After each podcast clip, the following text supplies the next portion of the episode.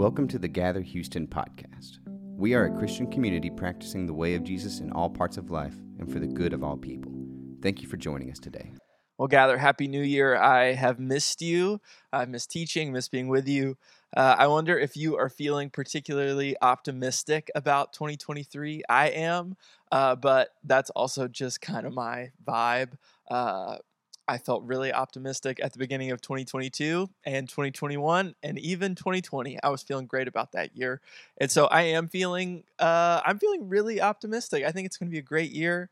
Uh, I'm excited uh, about what we have going on at Gather. We're going to have some really exciting stuff we're going to roll out to you in the next couple weeks that you should be on the lookout for that I'm uh, I'm really really excited about. But uh, I'm also um, really inspired uh, by what our 2023 emphasis is here at the church. Uh, we're calling 2023 a year with Jesus, and I, I hope you've heard me talk about this uh, so far already. We talked a little bit about it at the beginning of last year and then last week, and our, our teaching and our focus will be solely on Jesus in 2023. We will not be uh, doing any book studies on anything else uh, we will be just looking at the teaching of Jesus, the life of Jesus, the death and the resurrection of Jesus, because we want to be Jesus focused. We think our faith, our practice, our theology should be centered on Jesus, right? We're not gospel centered. We're not conservative. We're not progressive. We're not biblicists. We're not Pauline. Uh, we don't follow the Apostle Paul. We are Christians. And so we want to focus all of our attention on Jesus. And uh, we're starting off this year, our year with Jesus, with a conversation on the Sermon on the Mount. And uh, you, you can find the Sermon on the Mount in Matthew chapter 5, 6, and 7. It, it, would take you about 15 minutes to read. So if you're a person who wants to read uh, these passages, I would encourage you to read ahead a little bit. It takes 15 minutes, read the whole Sermon on the Mount. We're going to be talking about it for the next few weeks. Um, and the Sermon on the Mount is, is the kind of thesis the foundation to all of Jesus's teachings. And so that's why we're starting there at the beginning of our year with Jesus. And um, the section of teaching that you might see in your Bible, it says the Sermon on the Mount. And it says that because in Matthew chapter 5, verse 1 and 2, it says, Now when Jesus saw the crowds, he went up on a mountainside and he sat down. His disciples came to him and he began to teach them. So he's teaching on a mountain. That's why it's called the Sermon on the Mount. It's not a creative title, but it's what we got. And even in verse 1 and 2 here, Jesus goes up to a mountain and teaches. Matthew is painting, the Gospel of Matthew is painting a very particular picture for us. Right? Matthew wants us to see or think of Jesus when we read the story. Matthew wants us to think of Jesus as a Moses character, as someone who's giving a new kind of law.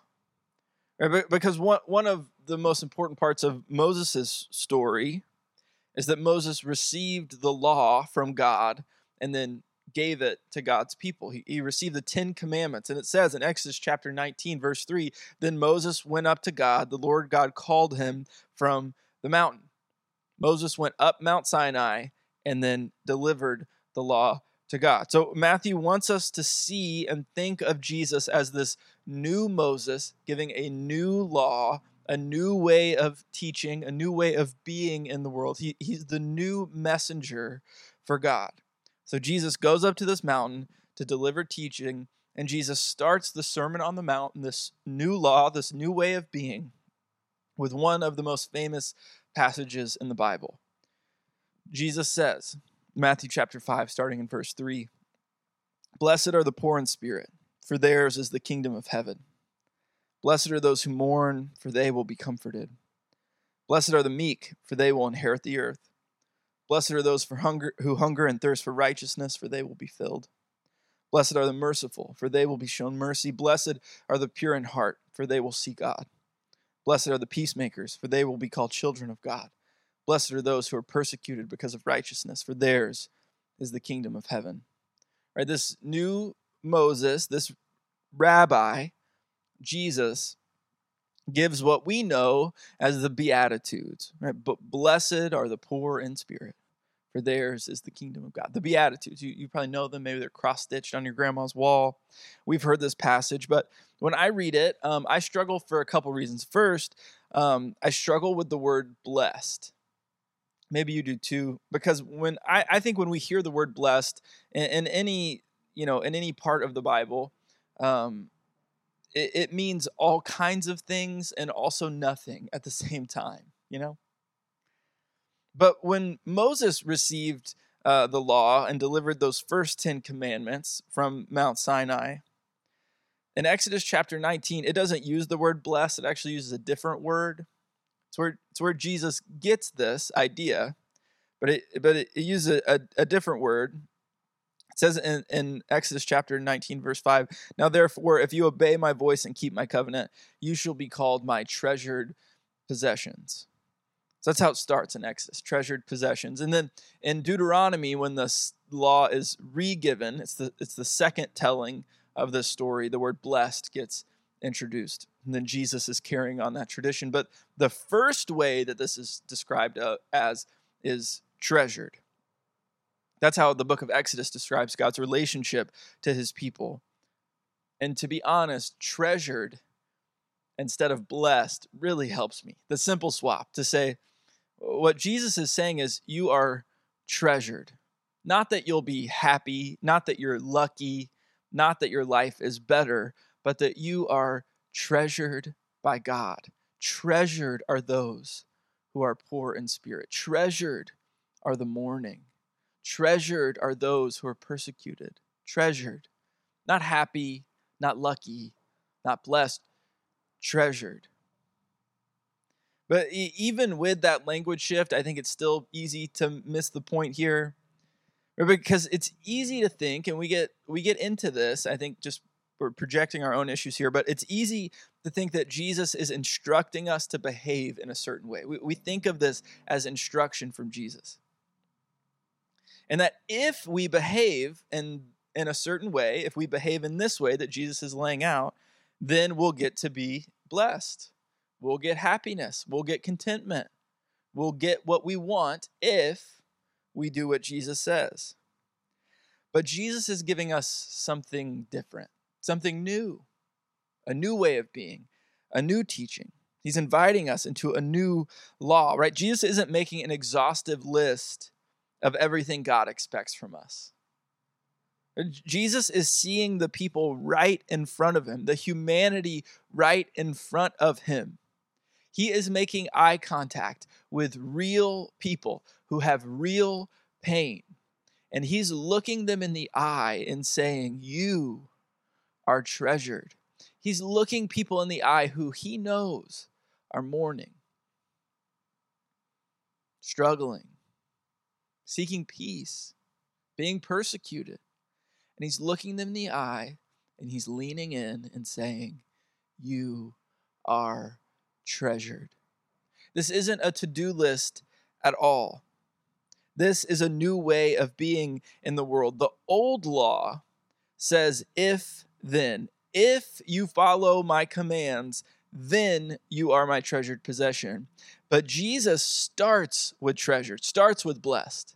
Right? The new law, the new way of being that Jesus introduced is you are already treasured. No behavior modification necessary.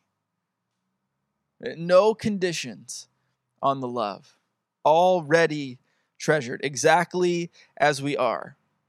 No behavior modi- modification at all, right? The, I, I have read this so many times and have internalized these ideas that, like, I, I must be doing something wrong.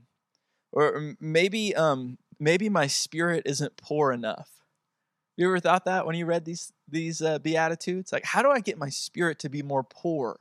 How do I get myself persecuted? Because blessed are those who are persecuted because of their righteousness. Maybe I should be more meek, and maybe you should. But Jesus isn't offering instruction. He is offering affirmation. Uh, this is a reminder, an encouragement, an invitation from Jesus that whether we're poor in spirit or pure in heart, that God treasures us. That whether we're meek or we're fighting for peace, God treasures us. That God finds us valuable and good and lovely, high or low, treasured by God, the whole spectrum.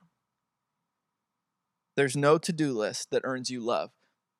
Today, on January 8th, there is no resolution that makes you worthy. And we can be confident that Jesus is inviting us to experience this kind of unconditional acceptance and love because it's what he does the rest of his ministry. He spent the rest of his time on earth showing us, showing humanity who we are. He healed the sick, he empowered, he honored. And then, so that we could finally see just how treasured we are, Jesus gives himself up to death to show the extravagant love of God. There is no if then. You don't need to practice mourning more. You don't need to create a to do list for becoming more poor in spirit. There is no if then. The story is already, already loved by God, already treasured by God, already, already, already, right now.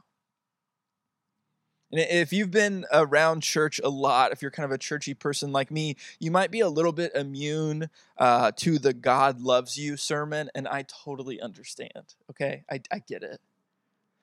This is a sermon we hear a lot. God loves you, God loves you, God loves you. But there's a couple things I, I want you to hear today. Um, first of all, there is no conditions to these love. This love, the love of God is not uh, is not conditioned on our ability to understand it or believe it or articulate it.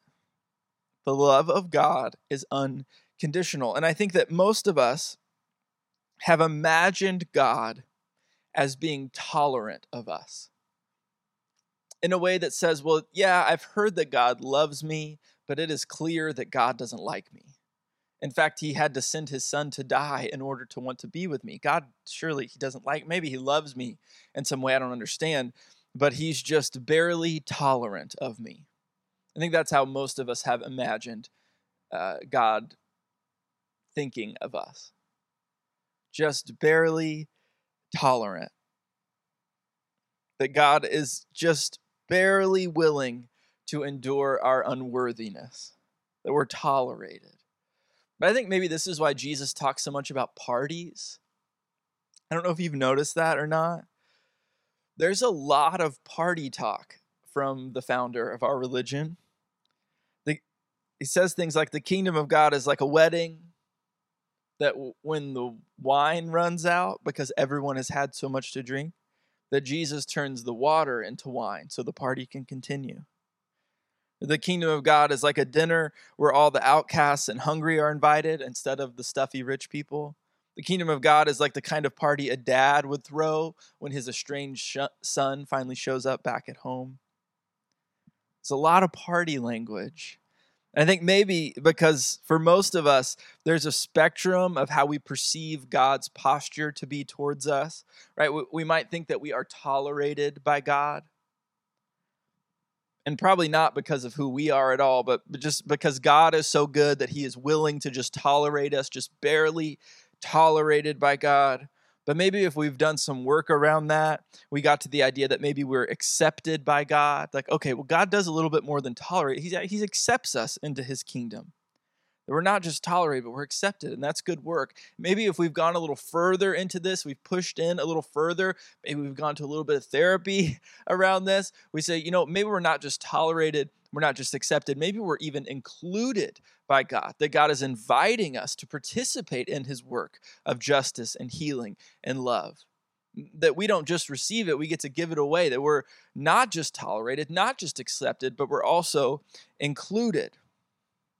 But what Jesus says here in the Beatitudes is that those things that you thought might exclude you from God, the grief that you've kept quiet, The meekness that you felt was weakness. Being poor in spirit when you thought being strong is what got you rewarded. All those things that you thought kept you out. Jesus says, You, all of you, you aren't just tolerated, you aren't just accepted, you aren't just included, you are celebrated. That's the word I want you to hear today. Not tolerated, celebrated by God. That God looks at you right in the eyes, that God sees you in all of who you are, your story, your present circumstances, that God sees you. And God doesn't just tolerate you, God doesn't barely accept you. God celebrates you. God affirms you. God says, I see your mourning. You are treasured already. No if then. Already, already, already. Not tolerated, celebrated. This is the new law that Matthew wants us to hear. This is the new way of thinking, the new way of being in the world. That there's no to do list that earns us love, no resolution that makes us worthy. There's no list of behaviors we need to master in order to gain our acceptance. We are already treasured. So, for you, are you embodying the old law or the new law? The old law is if then, the new law is already. Maybe you could just consider whether you have a list of behaviors that you're trying to master in order to deserve some kind of love. Maybe, uh, maybe you have that kind of theology, but it kind of spills out into the rest of your life. That you say, I just need to be, uh, you know, I just need to become this kind of parent. I just need to become this kind of partner. If then, if then, and you've created all these conditions around your life. If I can just get this thing mastered, then everything else will fall into place. If then, if then, if then. And I wonder what would happen if you just took an already approach. You say, you know what? My family already loves me. My community already loves me. I'm going to say what I need. I'm going to be honest because I'm already loved. I don't have to hide. And then I wonder if, if there's parts of you that you think exclude you from God or maybe exclude you from spiritual community. Maybe someone has told you that there are parts of you that exclude, that keep you excluded. Maybe someone has told you that your sexuality excludes you. Maybe someone's told you that your political beliefs exclude you. Maybe someone has told you um, that your family excludes you, that your story excludes you. And I just want I just want you to hear today that you are already treasured, that the God of the universe, the creator of all things, looks at you and says, Treasured are those. Treasured are those with a sexuality that other people don't understand. Treasured are those who are still hiding but don't want to be anymore. Treasured are those who have had to make hard decisions about their family, even though they don't want to. Treasured, treasured, treasured already. And then I wonder where you are on that tolerated, accepted, included, celebrated spectrum. How do you imagine God to be thinking of you? And that might just be where all your theology starts. I wonder how you imagine God to be thinking of you. Tolerated, accepted, included, celebrated. Gather, you are seen, you are celebrated, you are treasured. That Jesus looks at all these people, real people with real problems and real pain, and he sees them, he knows them, and he calls them treasured. This year, a, a year with Jesus, maybe you could just start this year with a desire to be known. If you're like me, you uh, you might hide your pain or your grief hide some parts of yourself. You know, almost two years ago, um, Katie had a miscarriage, and I've shared that here with you before. And when it happened, um, I felt bad telling people about it. You know, I whispered it. Now, I apologized for sharing the news. I'm so, I, I said out loud, literally, I'm sorry to have to tell you this, but I had a natural tendency towards hiding. But when I stopped hiding, the most amazing thing happened. I had people in my life who, with their love and hugs and meals, they just spoke treasured over us. Not because we were achieving, but because they got to actually know us. And my guess is that you spend a lot of time hiding yourself hiding your pain or your weakness, hiding your desires, hiding from family, hiding in plain sight. And I know it will take courage and I know it will be uncomfortable. But if you allow yourself this year to be known, if you allow somebody to really see you, I think you'll find that you have always been treasured. That that affirmation that you need, it's real. That that isn't going to come on the other side of an accomplishment. That it's already there. If you could just allow yourself to be seen and known. I just I want you to know today that your pain doesn't scare anyone away. That your true self won't be too much for anyone. Listen, you have always been treasured, already. No conditions. So, gather, this is my prayer for us today. Embrace your true identity as a treasured possession. No conditions. You are seen, you are known, and you are celebrated. Amen. Gather, I love you. I hope to see you soon. Go in peace. Thanks for listening. If you're interested in Gather, check out our website at gatherhouston.org or visit us on Sunday at 10 a.m.